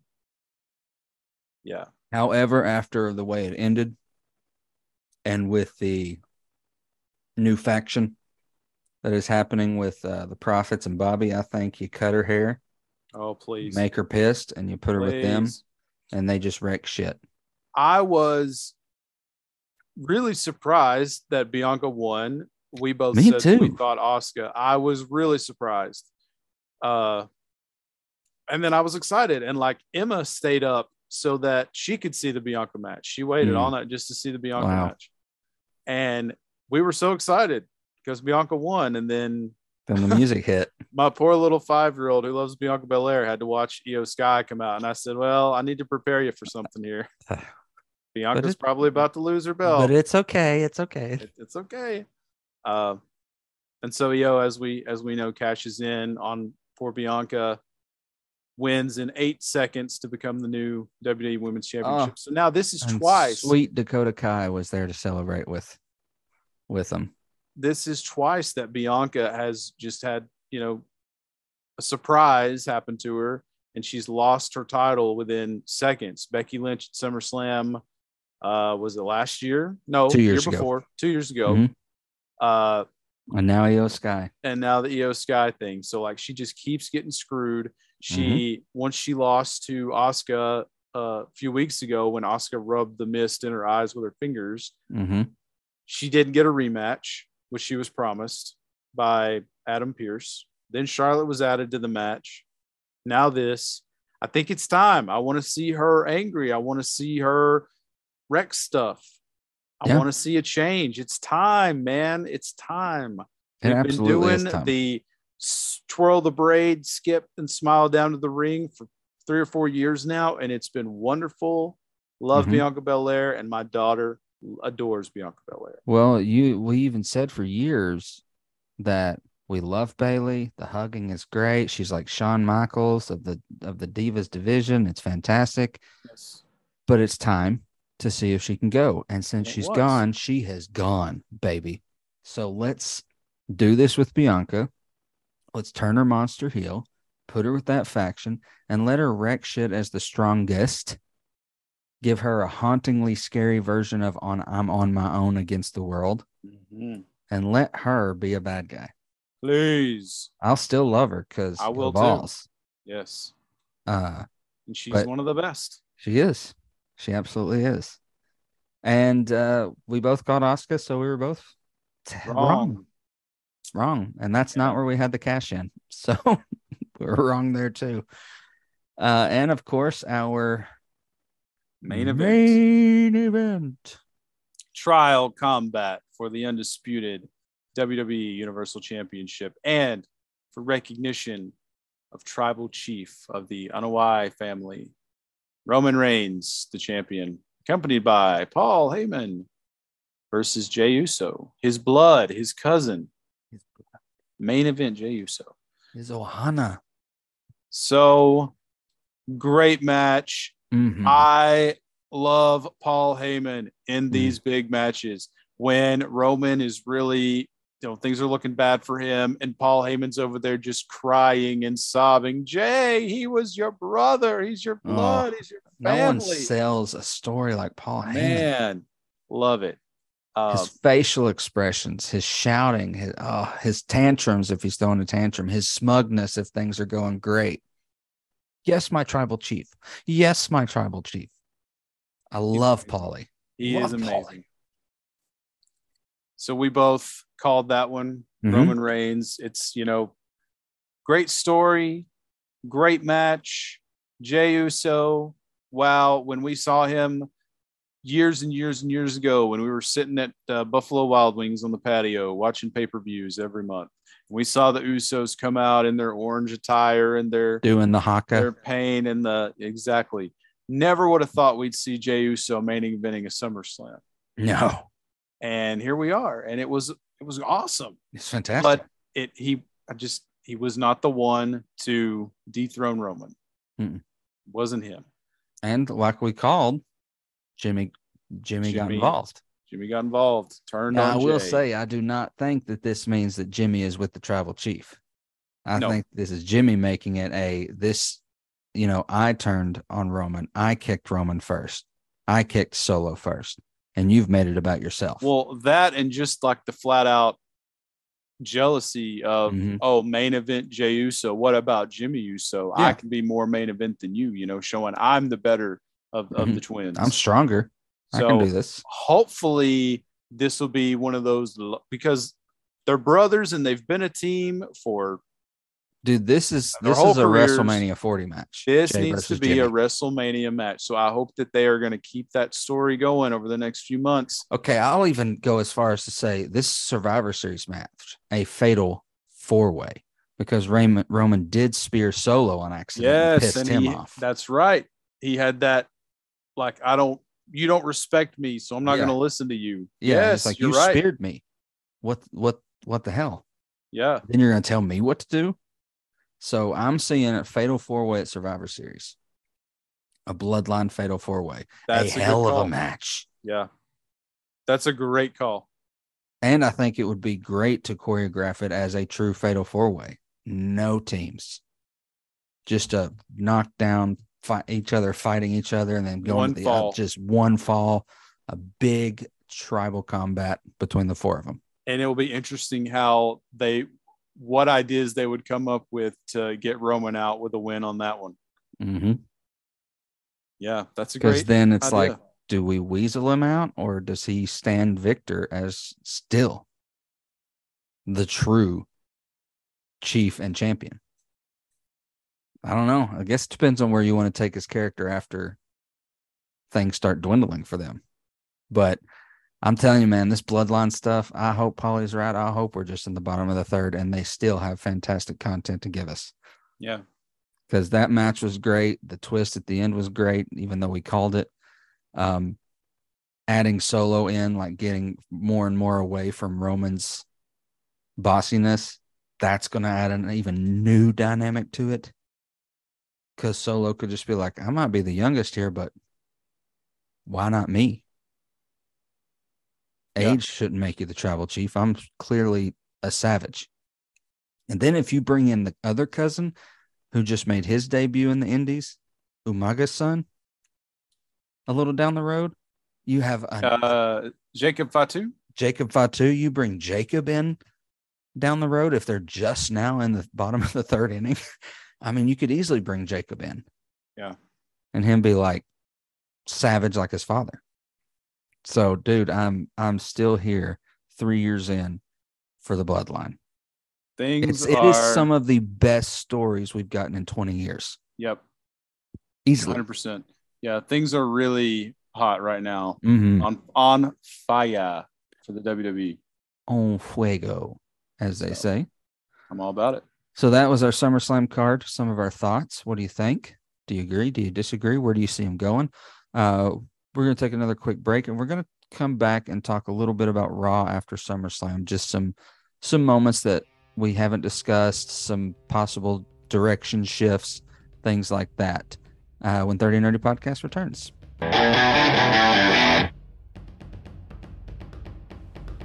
Craving cold craft beer and the best brick oven fire pizza in town? Check out our friends at Gatlinburg Brewing Company. With fair prices, a great staff, and carefully crafted brews, G B C is the place to be in your next visit to Sevier County. They have sixteen crafted beers on tap with delicious personal pizzas, salads, and more. Visit either of their two locations in downtown Gatlinburg or at eight seventy Winfield Dunn Parkway in Sevierville, right beside Tennessee Legend Distillery. When you stop in, tell them you heard about them from thirty and Nerdy Podcast. Cheers to you, nerds.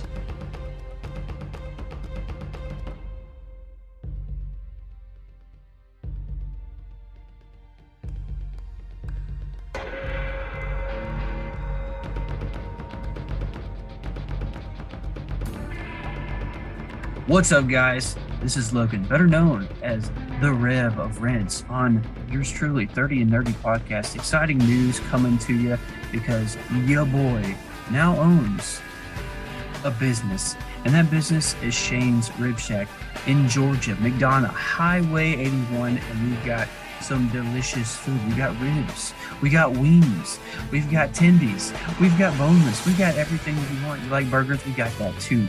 And I would be very appreciative if you showed me the love that you showed me here, right here, at thirty Nerdy Podcast, and go and find me in Georgia and eat some of that Shane's Shack food. And if you do, always tell them that thirty and Nerdy sent you. And I promise, my word right here, you mention thirty and Nerdy, you get the free sweet tea. That's on me. And that's a promise, because the Reverends never breaks a promise.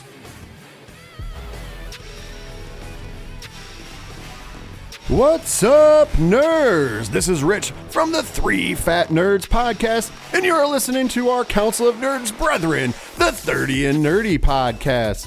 Of course, when you're done with this awesome podcast, you can check out the Three Fat Nerd Podcast wherever you get great podcasts just by searching Three Fat Nerds. And if you want all your information about what we do over there, you can visit eight one two two productions dot com. Now let's get back to the thirty and Nerdy Podcast.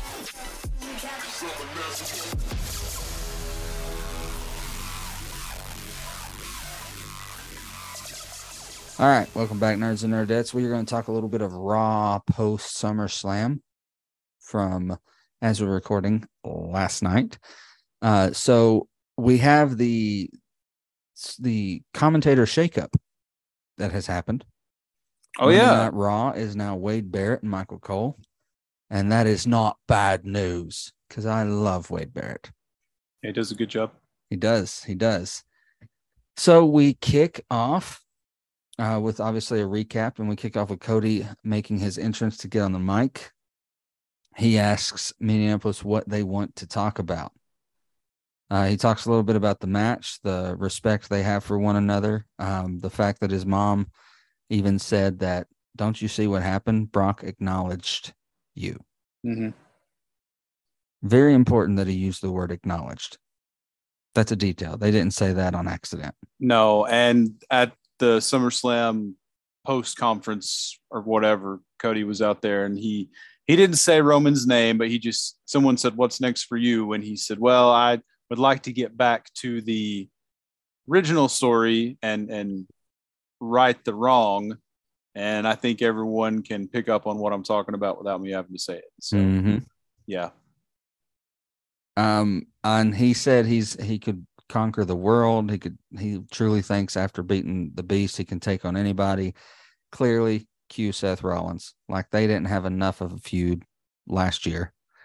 Um, says that uh, Cody was the uh, first to come down and get in his face and ruin his moment. So now he's returning the favor. Uh, if he can beat anyone, why not? Let's put that feeling to the test. And I, and th- that's the moment where I kind of want to be like, yeah, but we already did this. He did beat you. He beat you a lot. So I don't know. But of course, it was a great cue for the Judgment Day to attack Seth. Sons Finn Balor. Damien, of course, talks about how they must be confused that the Judgment Day runs Raw. Or Dominic Ma- yeah. still can't say a word. No, he can't. That is a heel heat I haven't seen in a long time. Yeah. And it's it's it's great for him.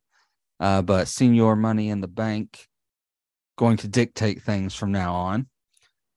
They have the most dominant world champion, he says, in Rhea Ripley. They've got the North American champion in Dominic Mysterio.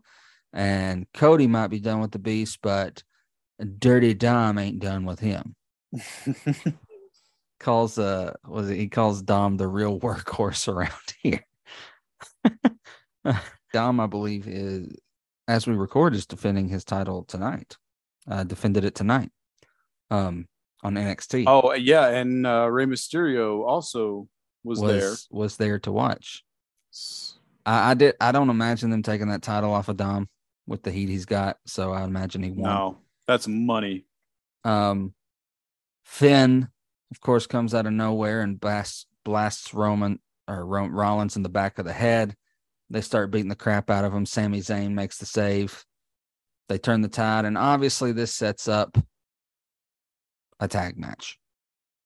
If Teddy Long were here, his music would have kicked. Tag team match, player. So uh, then next, uh, we talk about uh, we we have Ricochet uh, complaining to Adam Pearce about the finish to his match against Logan Paul. I missed Pe- that part. Yeah, Pearce apologizes but insists the referee's decision is final, and they're joined by Chad Gable, Matt Riddle, and Tommaso Ciampa. Adam says he's thinking about a four-way number one contenders match for the I C title for one of them to seize the moment. That is what happened. Chad Gable versus Matt Riddle versus Ricochet versus Ciampa. They are really pushing Chad Gable here. Yeah, they are. He had a, not a win necessarily, but a beat the clock type thing with Gunther the week before. Yeah, he did. I think that they are, they're high on Gable right now. He's a great worker.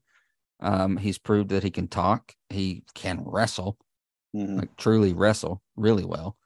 But in the match, uh, it, it comes down to, there's this really awesome Tower of Doom moment where uh, three men are in the turnbuckles. Gable gets under them, like takes them all out. But Ciampa, triple German yeah, suplex or something. Yeah, Ciampa slips out and gives them the Chaos Theory, which I wonder where that name came from, considering as it's one of the top names you can call your finisher since Raw versus SmackDown two thousand nine. um, uh, but uh, it was a, actually a really good match. Uh, Chad Gable winning by pinfall. So he's now the number one contender to Gunther's uh, I C title. Uh, mm. I do not see him being the one that beats Gunther. Uh, like I've said, I think that Gunther is going the distance. They are going to let him break. I, I one thing that I think that old W W E would have done, like Vince would have done, is Vince would have had him get close to breaking it, and he would have invited Honky Tonk Man to interfere, hit him with the guitar, and someone beat him. Oh yeah, so he would I could, be second. I could. Definitely see that. That would have been a Vince McMahon call. Well, we could get honky tonk in here, pal, and, and he'd hit him with a guitar, and he'd be oh, one day under honky tonk. The people will love it, pal. It. And if they don't, I don't care. I, I don't see that happening. I do not see Honky Tonk Man showing up for a, a segment with Gunther through all this. So uh, I may be wrong. I, I enjoyed that match. The the the match was was really exciting. I didn't get to see all of it. I, I if I miss Raw or SmackDown, I usually catch up through their Snapchat story, mm-hmm. uh, which shows a lot. It does like the top ten of the night. Um, but it looked like it was a really cool, exciting match, especially with those four in the ring. If you can look past the fact that Matt Riddle is barefooted. Um, hey, come on. I, I know you can't. Uh, it was a great match. I'm calling it Survivor Series. Matt Riddle versus Solo Sikoa. Loser has to start wearing shoes. Bro, I don't want to wear shoes, man. I like my slides. I will say I was shocked that there was no Orton return. Because if you listen to Angle's most recent interview on a podcast, he's cleared and healthy. Royal I wonder, Rumble question maybe, mark? Maybe Survivor Series. Yeah, we need a mystery partner to even out our team. What if it's Randy Orton? Could maybe. be. That could be really good. I definitely want to see the closing chapter of the Randy Orton story, and I wanted to see it done right. I would yeah. have hated if he had had to stay out, like uh, apparently Big E is being told to. Yeah, he uh, was. And that came sucks. out a couple days ago. He his doctors told him he should never wrestle again, and that sucks. Really does. That sucks because he was on a high. I mean, W W E champion. Beloved. I mean, it just, it sucks when that happens. But we've also seen people come back from the same injury. It just depends, really. Yeah. What the next few years hold I mean, and how he heals. You never know. People like Edge and Paige and Daniel, Daniel Bryan. Bryan have all had comebacks from their, you know, and I don't know the extent of Big E's injuries mm-hmm. compared to everyone else's or whatever, but you know, you never know. But if you watch the YouTube channel Up, Up, Down, Down, he's like, playing wiffle ball with them. So I know it's nowhere near the contact that wrestling is, but he's active with Up, Up, Down, Down. Yeah. Which so is Tyler Breeze.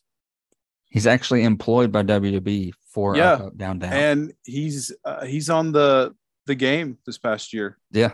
And he was released way before that. Yeah. It's crazy. So it's good for him. Yeah. I like Tyler Breeze. So there's this moment where they're bickering backstage, Seth and Cody, and Sammy, of course, com- comes in. Like, I guess Kevin had something. He has know. a broken rib or something. Mm-hmm. Sonya Deville has pulled her, has torn her Achilles. The injuries are everywhere and right so now. So they're going to have to relinquish the tag titles, like Liv and them did. Liv, Liv is injured again. Like her shoulder mm-hmm. is acting up again. I think uh, Raquel actually had a little thing too. Mm-hmm. Um, Sammy is hurt now too. Mm-hmm. They sold that with a the Shinsuke thing, being beaten down and all that, and attacked. Um, K O is out. Yeah, the injuries Roman. are. Roman got uh, a little hurt early on in the uh, match with Jay. They apparently have not disclosed what what it was, but yeah, something happened to him too. Get this funny moment. The Miz is on the phone uh, ordering sushi when a crew member stops him and tells him he's going to have to wait. He asks what the camera plans to sh- pans why he's waiting, and it shows L A Knight doing a photo shoot. And he, he does the whole like, I promise you Adam Pearce will hear about this. Clearly we're heading towards a L A Knight and Miz thing. But also in that battle royal, we hinted towards a possible Grayson Waller and Miz friendship. Tag team, yeah. Tag team, which would be really good. Totally makes sense. It'd be a fantastic tag team. Um, two of the biggest egos in the business right now. Definitely. Character-wise, it'd be great, the stuff they could do. And uh, we get Bronson, big Bronson Reed or whatever they're calling him, um, hmm. versus Shinsuke Nakamura. He beat Bronson Reed and wins by pinfall. Um, I think if, in all my honesty, if they're going to keep this Bronson Reed as this beast, as this monster, then those kind of losses, storyline-wise, probably shouldn't happen. I think he needs to be destroying people. Of course, I'm not saying I'm a fan of Bronson Reed by any means. I, I, I think that if you're going to treat him like this monster heel that is hard to beat, then Shinsuke, who by all rights has been quietly, I'm not going to say buried over the last year, but it's kind um, of taking a back seat. Mm-hmm. So um, Maxxine Dupree, we have a moment with uh, Maxxine Dupree uh, with Ludwig Kaiser. Ludwig Kaiser. And uh, he starts bragging and all that. And uh, he said he's had eyes on Maxxine, and he calls Otis disgusting freak and uh, gets himself slapped by Maxxine. And when he turns around, Otis is right there, challenges him to a match, which Kaiser accepts. And I got to say this, this, the whole, um, what, what is their faction? Kaiser and Gunther and Imperium. Imperium. They're a great faction. Yeah. But with Gunther having such successful solo runs right now and them just kind of being there, as much as I don't want to see Sammy and K O dethroned yet, um, I do think that we are heading towards, I don't think that they will have some illustrious long title reign. Do you? No. Um, and I also think that it's either time to split the belts up or go back to one tag team titles. Yeah, I, I agree. Yeah. So Imperium could be in that shot if they split them up, or when, when K O and Sammy, you know, lose them. I think that Imperium is, is up there with my list of, you know, you could put the titles on them running around with Gunther, or put them on the two that run around with Sheamus. Um, Butch and... Butch and the other guy, used to be Petey Dunne. Um, no, that's... Butch was, was Pete Dunne. Yeah, Butch was Pete Dunne. Uh, the other guy, I don't know who he is. Oh, uh, if we weren't talking about it, I could tell you his name. But, and that makes me also think that, you know, the men's tag team division, you take out the Usos, you take out K O and Sammy, the tag team division could use a well, we string. just we just said that we might be getting Miz and mm-hmm. uh, what's his face, Grayson Waller. Grayson Waller. Uh, we got, and the, we got the, the pretty guys. guys, and we're Ridge Holland is the guy we were trying to Ridge of. Ridge yeah. Holland. So I mean, there are some tag teams, but we just have not been focusing on a lot of tag team stuff because of where those titles have been storyline wise. Uh, but it will be nice to see tag team wrestling kind of come back for a little bit.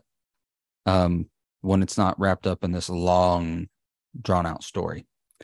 Yeah. Um, so we get this recap of Becky and Trish, and uh, she's out there talking, and she talks about ending the story with Trish next week on Raw. Uh, the greatest of the generation of her generation versus the greatest of the generation and the next and the next and the next. Enters Zoe Stark. She calls Becky obsessed and says this was over long ago and she's been beaten, but the man is scared of Zoe Stark. And Zoe Stark is fantastic, fantastic talent. Uh, if she stays healthy, I think Zoe Stark will go a long way. Uh, I enjoyed her in N X T.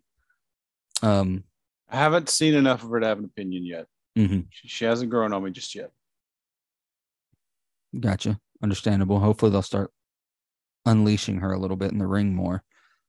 Um, and then of course there's that whole playing second fiddle, and then Zoe's like, I don't play second fiddle to anybody. So mind games may be starting. Um, enters Shayna Baszler with a big old black eye. Yeah, she sure did. Uh, Lynch, uh, you're looking rough, Shayna. And uh, she says, uh, well, you know, that's because I beat Ronda Rousey last night and sent her packing. Stark calls the baddest punching bag of all time, calls Shayna the baddest punching bag of all time. And she says if she keeps talking, she'll send her packing like she did Ronda. Ooh. Becky books a match between the two of them, because Becky can do that. When you're the man, you can do anything. Yeah. But of course, Adam Pearce come out and says, actually, I think that's a great idea. So we get the match, and of course, Shayna wins. I mean, Stark fights pretty good. Um, but with this character they're kind of giving her and with what they're doing with Shayna, you know, Shayna has to look good. Yeah. And strong moving forward. So she wins. Uh, Shinsuke is interviewed backstage. He said he's tired of people getting in his way, but tonight he won. And from now on, he'll carve his own path. Obviously, hint, hint. A heel turn. Um, we hear clattering, and Saxton runs off to see what happened. And it turns out that J D McDonough was beating the hell out of Sami Zayn to sell an, uh, an injury that Zayn has right now. Yes. With his elbow. So, of course, we get Ludwig Kaiser versus Otis, and uh, with uh, Gunther interfering and distracting the ref, Ludwig gets the win. Yeah, I missed that part. Didn't see yeah. that. Chad Gable comes out to save Otis. Nice little moment there. I think they could be good tag team champion contenders uh, moving forward. When we're getting close to the main event, which is supposed to be a three-on-three match at this point, and clearly Sammy cannot compete. Uh, Rollins says Sammy wants to go, go, but the doctors aren't going to clear him, so it'll be two on three. And since he can't trust Cody, it might as well be three on one. They're selling that whole thing, but I think that that's interesting, seeing as as Seth is a face right now, and Cody's clearly the face of faces right now. Yeah, ultimate baby face. It's just funny dialogue to include right there. Like, you can't trust Cody. So Shinsuke rolls up and offers his assistance to Seth and Cody out of respect for him for a long time. And he says, Seth, so let's ride, baby. And then we get this uh, Miz and L A Knight thing, and the, the promo that the promo back and forth between the two of them. Miz says what a lot of the naysayers and dirt sheets and people like Kevin Nash are saying, that he's just an Attitude Era fanboy. Yeah. I love them when they, they take the hateful words and they lean into the reality. Yeah. They lean into the reality. I love that. Yeah. Um, cause it brings in, brings back that kind of feel of the reality we used to have before social media. Right. Oh, this is where they put, um, they put Miz and L A. He gives, he tries to give him the skull crushing finale. He flips it into the his finisher. And uh, like I said, we're clearly heading towards a great uh, story with L A Knight and Miz. And Miz is, to this day, one of the better people, kind of like Dolph used to be, and still is to an extent when he's when he's active, at putting people over. Yeah. Miz is, is up there with one of the best. You know, we, we need to we need to do this. We need to do this. We'll put him with Miz. Yeah. Miz will do always. It. Miz is great at it. Um, because Miz can do it on the mic. Miz can be the bad guy. Miz can do it in the ring. Mm-hmm. And this is just crazy. Still talking like that about Miz, because if you flash back to the chick magnet, when he was getting kicked out of the locker room, when he was getting kicked out of the locker room, that Miz, they they mentioned that a lot. They did. They did mention that a lot. Um, that guy is is a staple now for the W W E, a workhorse. Yeah, that's just I I I love that. I absolutely do, because Miz is still one of the best on the mic of the modern era. We get a uh, we oh we also got the uh, return of Kofi Kingston. Yeah, I missed that too. Yeah. We got the return of Kofi and tag teamed with Xavier Woods. So the New Day rides again against the Viking Raiders, who issued an open challenge. Uh, great match. Uh, it's always fun to see high flyers go against heavy ground fighters. Mm-hmm. But at the same time, the Viking Raiders will fly too if they feel like it. Oh, yeah. And for their size, man, it's pretty impressive. They're very impressive. But the New Day did win by pinfall, with the limit breaker from Xavier Woods. Baszler uh, rolls up on an interview with Becky and says she didn't need her help out there tonight. And now that Ronda Rousey is out of the way, she has scores to settle and that she'll be around to take care of the man sooner or later. Lynch says, I'm looking forward to it. That will be a good feud. Mm-hmm. Uh, we get the update about Sonya Deville, who is, is has torn her A C L. It'll be a shakeup for the women's tag titles. It was, uh, and I watched her. She she did a an Instagram video uh, today and uh, addressed it all. And and in her eight years of being in the W W E, this is her first injury. Oh, and what an injury to have, too. I know. That's she's gonna be out for a long time. Yeah. Uh, side note, I heard that Nia Jax and oh gosh, what's her name? Kairi Sane have re-signed and will be returning. Ooh, I love Kairi Sane. Yeah. She'll be a nice shakeup with uh coming Io. back with Asuka and Io, because Kairi and Asuka were a tag team to be reckoned with. Yeah. So that'll be cool. That'll be interesting to see how she comes back, because she left a heel. So it'll be interesting. Did she? I guess she did. Yeah, with Asuka. Hmm. Um, so here we are at the final match of the night. Cody Rhodes, Seth Rollins, and Shinsuke Nakamura versus the Judgment Day. Damian Priest, Dominic Mysterio, and Finn Balor. Uh, great match. Very exciting. Ba- uh, ends with uh, Cody um, grabs an inverted headlock, but uh, is hit in the back with the briefcase by, by Priest. Um, looks like uh, that uh, the Judgment Day is going to get the, the win, but Sami Zayn comes down to fight Damian off, even though he's injured. Rollins super kicks the case into Balor's face, and then boom, Crossroads for the win. Cody Rhodes, Seth Rollins, and Shinsuke Nakamura win by pinfall with the Crossroads on Finn Balor. But post-match, the baby faces are high-fiving and hugging and standing tall, and Cody and Seth argue while Sammy plays peacemaker and raises their hands. Rollins and Rhodes shake hands. Finally, Shinsuke is the only one not celebrating in the turnbuckles, mm-hmm. and he lays Seth out with a Kinshasa. Kinshasa. Kick. And that is how the show ends. A baffled Cody standing there like, oh, I'm the one you couldn't trust, but your right, your let's ride, baby, kicked you in the face. Shinsuke is, is I guess, throwing his hat in the ring saying, like, I want a title shot. Yeah, and he's not been in the, you know, main card arena for quite some time. Quite some time. So um, I clearly do not see Shinsuke taking the heavyweight off of Seth Rollins, but they will tear the house down. They are. Maybe that's the perfect reason why they should do it, though. Why not Shinsuke? I mean, he's a former former Royal Rumble winner. I think he was he a world champion at some point.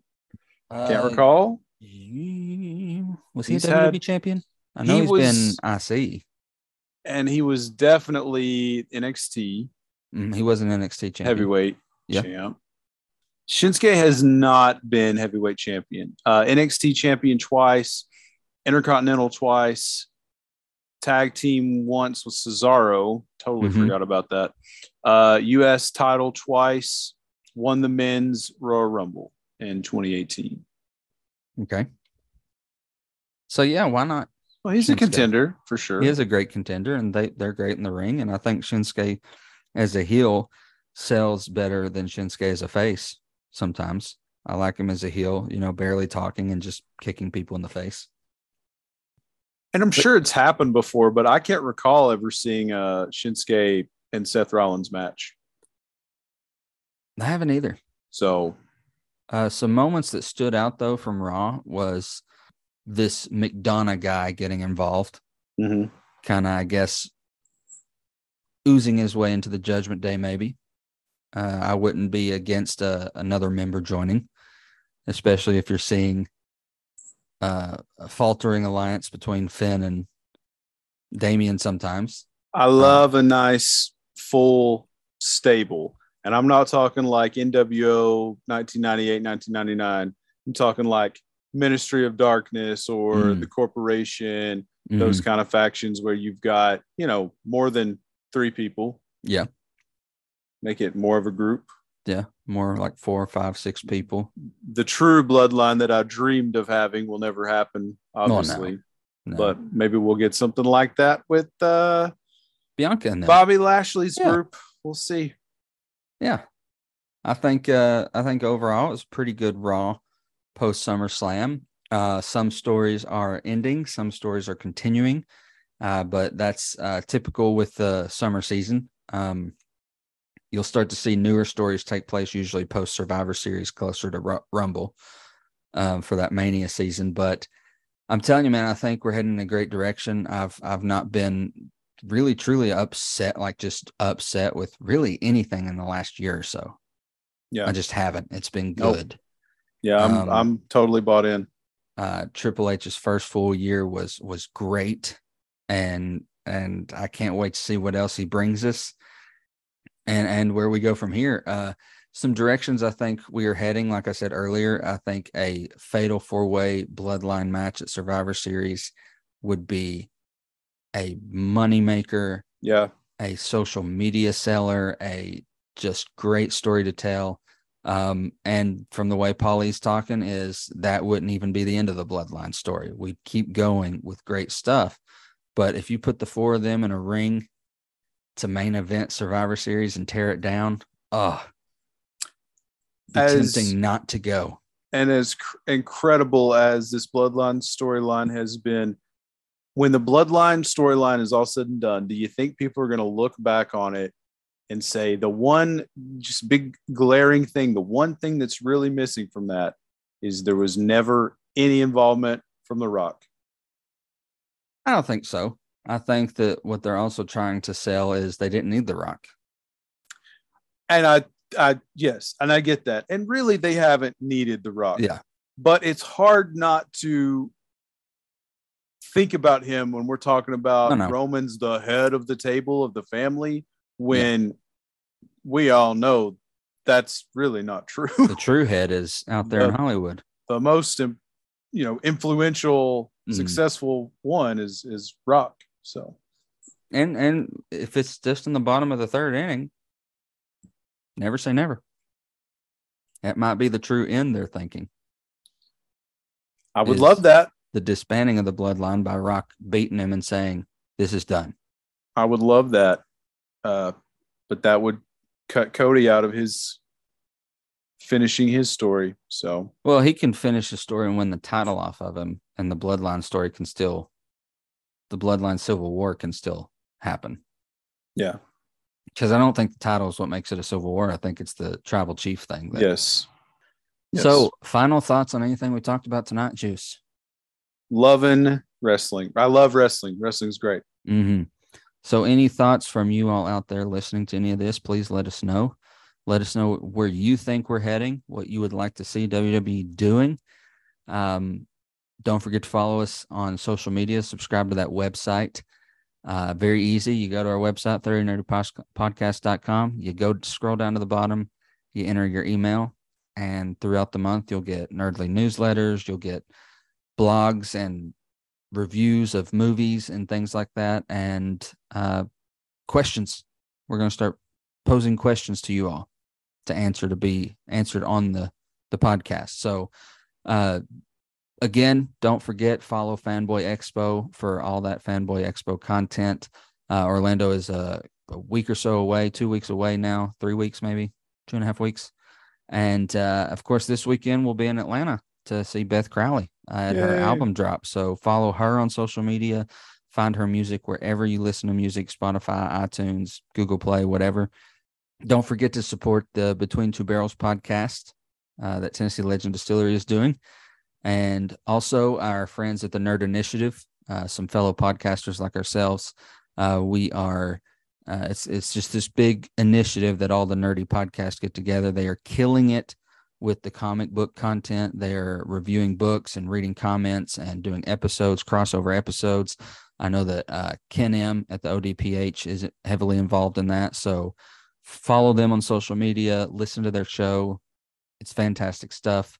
Uh, we'll be getting involved with the Nerd Initiative uh, in the the next little bit, uh, wherever they wherever they need us pretty much. It's just really a, a community of nerds coming together and creating content. So it's really cool to see. Uh, support all the sponsors and other podcasts that you've heard in this episode. Support your lo- local comic book shops, small businesses, and independent artists of all kinds. Stay kind to one another. Most importantly, stay kind to yourself. As always, cheers to you, nerds. Mwah.